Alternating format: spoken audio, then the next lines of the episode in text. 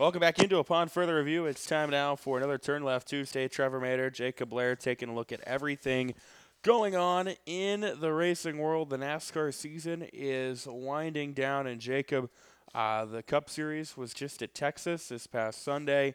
Uh, I don't really know where to start. You know, Texas not going to win any awards for world's greatest track, uh, but this race probably not going to win any awards for world's worst race or greatest race uh, for that matter either. Just kind of what were your thoughts? What were your takeaways from Sunday in Texas?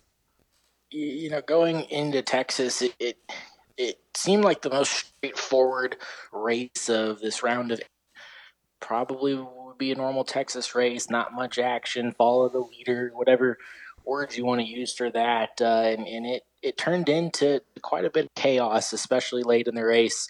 Uh, it kind of shook some things up points wise and uh, was, was more difficult than expected coming into it. I, I think some of that, and to the surprises, is you know we talk a lot about traction compound that NASCAR continues to try to use. They kind of changed that up instead of using the uh, PJ one that they've been using. They ended up using resin this week, and uh, it, it, seemed to add a, a groove maybe to the racetrack. They got a little bit higher than they have in the past, and I think that helped their racing. Yeah, I don't think it was. You know, it wasn't terrible racing. Uh, it wasn't fantastic racing either. Uh, I'm just curious. You know, what are kind of your thoughts on Texas in, in general? I, have never found, never been a giant fan of the mile and a half tracks. I do think there's a couple of exceptions um, that that have had some fun races. You know, like Kansas. Uh, maybe we're a little biased that one too, but Kansas and Chicago, I think, uh, which now you know is no longer a thing, were two of the racier uh, mile and a half tracks, intermediate tracks, but it just seems like Texas, it's just a whole lot of blah. I definitely agree with that. I, you go back to before the, the reconfiguration, it it wasn't a terrible track, but it didn't really, you know, as you mentioned with those other racetracks, it, it still wasn't the most exciting race in the world. And when they reconfigured it, we know what's happened after that. It's it never really had grip anywhere. It was one groove.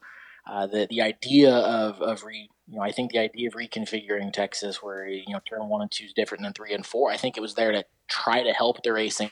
Didn't work and made the, the track worse in a sense. So you know if they're going to continue to to try to go to Texas, which is generally a decent market for NASCAR. I think that this was a good race that, that maybe there is so, some hope that, that we can get some better racing in the future. But but as you mentioned, for the most part, you're not really interested in you know what Texas has to offer when they get there each and every race they run yeah, there. I just I, I really question uh, you know whether or not it should be a playoff race, and also you know on the on you know kind of the same line, it was the All Star race as well this year. Uh, nothing about Texas says yes that that that should be a playoff race, um, or that should be the host of the All Star race, right? I yeah, I think the only good thing about the All Star race being there is it's there's not two points races at Texas now, yeah. but uh, it's the racing there. I agree. With, maybe until the track continues to widen out and, and maybe the racing gets better, a race in the playoffs. You know, we, we saw that you know still because of the groove, even though it did widen out a little bit this this go around, it's still so small. You saw drivers run into trouble just fighting for traction, and you know we ended up with a lot more crashes than expected, a lot more uh, chaos at the end of the race. But I think that's just that comes down to there's not a lot of room to race, and everybody's fighting for position. Yeah, and it, you know, that's just the nature of the restarts with the with this package as well, where everybody is fighting um, for that spot because they know you know once things get shuffled out uh, it's hard to gain ground. We kind of saw something similar, uh, well, back in Kansas earlier this year. You know, a pretty a pretty tame race, your typical mile and a half race with this garbage um, aero package, and then one caution all of a sudden led to a bunch of craziness. It led to a, a pretty interesting finish. And uh, Jacob, you know, I think with, with what we saw Sunday, it was kind of a wild finish. We saw some playoff drivers have some bad luck. Denny Hamlin gets caught up in an accident. Martin Truex Jr uh, gets caught up in an accident. Joey Logano loses a motor. Uh, but and maybe you had a different feeling about this, but it just felt like to me, amidst all the chaos, Kyle Larson was never in any danger, and I never really felt like anybody other than Kyle Larson was going to win that race, and ultimately he did for his eighth win of the year. I think that this is you know the, the biggest you know we talk about the problems with this current aero package a lot but it's the, the biggest knock on it is you know i, I don't think i think the only car that had any chance at, at kyle larson was william byron but on those you start just tell if kyle larson as long as he got to turn one first there, there wasn't going to be any issues and he was just so perfect on restarts that never became a problem. So i know, Kyle Larson was was just too good, and, and as mentioned by several drivers, they were so good on the short run, uh, both him and William Byron, that no one really had a chance. And there late in the race, you knew as long as the cautions kept coming, that even though restarts generally produce uncertainty, there, there, as you mentioned, just wasn't really any belief that anyone had anything for Kyle Larson, especially on the short run. Yeah, and I think too, you know, William Byron was his fiercest challenger and William Byron isn't in the playoffs. You know, I think if William Byron is in the playoffs, maybe he forces the issue a little bit more. Uh, same with Tyler Reddick, but nobody wants to be the guy that costs somebody, um, you know, a chance to win a championship. And I know there'll be people who say, well, but Trevor, he had a lot of playoff points. Kyle Larson did uh, coming into it, which he did, but you know, Kevin Harvick did last year. And we saw how that worked out. But uh, Kyle Larson punches his ticket to the championship four it's the first time in his career uh, that that he has done so, and you know, Jacob, uh, everyone, I think the follows NASCAR is, is well aware of Kyle Larson and, and you know, the comeback he made. Uh, but, you know, first off, just to see him finally put together this sort of season. You and I had talked before the year. We had talked last year when everything went down with him. You know, Kyle, no one's ever questioned Kyle Larson's talent. You just kept waiting for him to put it together. Uh, and he, he never could at, at Chip Ganassi. It always seemed like he was a year away – um, from being that guy, and, and time just ran out on him. But uh, he's been phenomenal this year. Is another way to put it. I, I agree with that completely, and I, I think it's just that you know the, you kind of question whether was it kind of was Kyle Larson struggling to, to put complete together, or was he just not getting you know the full equalness of equipment per se with, uh, with Chip Ganassi. You give him Hendrick now, he's on a great team, and then they can really pull the, the raw talent from Kyle Larson. And I think that now that he, he's got that combination of top tier equipment, a little bit older as well, I think that, you know, you go back and everything that happened with Kyle Larson, I think that matured him a little bit as a race car driver as well and we see him making better decisions late in races. We see him not, you know, trying to take the fence down all the time like, like he was at Chip Ganassi Racing. So I think the combination of I think Kyle Larson's gotten better, but he's also just on, that good of a team. Yeah, no, I, I totally agree. I think it is definitely both of those.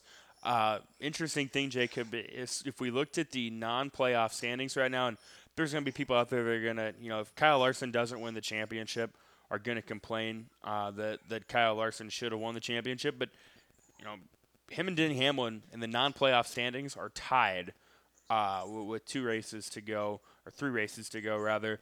Uh, Jacob, you look at the playoff standings right now. Kyle Larson has punched his ticket to the championship four uh, right now. Ryan Blaney, I've been really impressed with him in this playoffs up to this point. He is currently in. It looks like he's 17 to the good. Denny Hamlin 9 to the good. Kyle Busch 8 to the good. Chase Elliott 8 out. Uh, Brad Keselowski, 15 out. Martin Truex Jr., 22 out. Joey Logano, 43 out. Uh, pretty much, probably in a must-win uh, at either Kansas or Martinsville. Uh, but Jacob, as you look, we're one race into this round of eight. What kind of, aside from Kyle Larson being able to punch his ticket in, what kind of sticks out to you? I, I think for for me, it's the you know kind of late season speed that Penske has found. Mm-hmm. And I know Joey Logano ended up blowing an engine and has put himself in a must-win situation. But you know, Ryan Blaney's has, has been really good in the playoffs. Maybe not fighting for wins, but points-wise has been really good. Brad Keselowski the same way. Even Joey Logano. I think at some point we've all had one or if not all three of those not making it to the round when we make our, picks, and they've got three Penske cars in the round of eight. So to me, that's what kind of sticks out is I think that you know one of these Penske drivers is, is going to point their way in. They may not have the speed to win the race, but they've just been really consistent and really good. And you know, I think you look at Ryan Blaney right now as well. He's in a really good point situation and, and has got that car at least rolling in, in, a consistent manner, which is something we really haven't seen for, from him in the past. Yeah, I think uh, and maybe I'm a little biased as a Ryan Blaney fan too, but we're kind of you know similar to Kyle Larson. Uh, we're starting to see the Ryan Blaney we thought we could see. You know, the consistency, uh, being able to contend for wins consistently as well. He's got three wins this year. This was the first year uh, that he won multiple races, and he's probably he's been a top five car, I'd say, every you know the last couple of weeks for sure um, of the playoffs. And Jacob, now we get ready to head to Kansas. I know we're looking forward to it. Jacob and I already have our tickets. We're going to be there on Sunday, the Hollywood Casino 400. Uh, Jacob, what are some things that kind of stick out to you that you're going to be watching uh, on Sunday there in Kansas? This this might be a little uh, odd, but I'm watching the, the weather closely on, on the temperature. As we've seen, when it's a little bit cooler at Kansas and the temperature, the awfully wild because everyone can kind of just stay a little bit more bunched up. And what I'm seeing right now is you're looking at a race, maybe low 60s, high 50s, and I, I think that uh, just in itself is going to cause some chaos that we've seen in, in past races in Kansas. It's kind of that, it's not necessarily a wild card race, but it's a, a track that we've seen a lot of crazy stuff happen over the past five years and uh, with the, the temperatures that I'm seeing right now, and, and even Kyle Busch kind of mentioned that in, in a post race interview. That he he kind of doesn't know what to think until he sees what the weather will be like in Kansas. So as odd as it might sound, that's really what I'm looking at is is what is that. Right now, Sunday, uh, upper 60s, 30% chance of rain. So, and I think packages. We've seen tracks that are either A, really, really hot, um, or really, really cool. Uh, Kevin Harvick, Chase Elliott have the two best average finishes amongst drivers.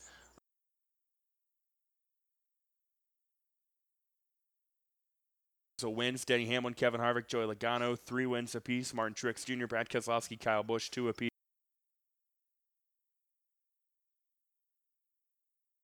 Um, Jacob, I'm, I'm going to let you pick first because, again, I don't remember who picked who, and it doesn't matter. Uh,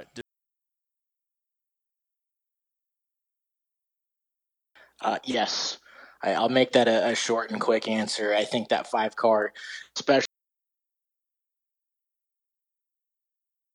had so many laps at mile and a half this year, over a thousand laps led just on the mile and a half. We'll start up front winning this race.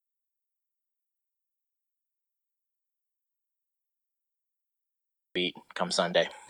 Uh, it puts me in a very not fun spot when it comes to making round of eight driver get in. Um, I don't really have much doubt with that. I, I don't want.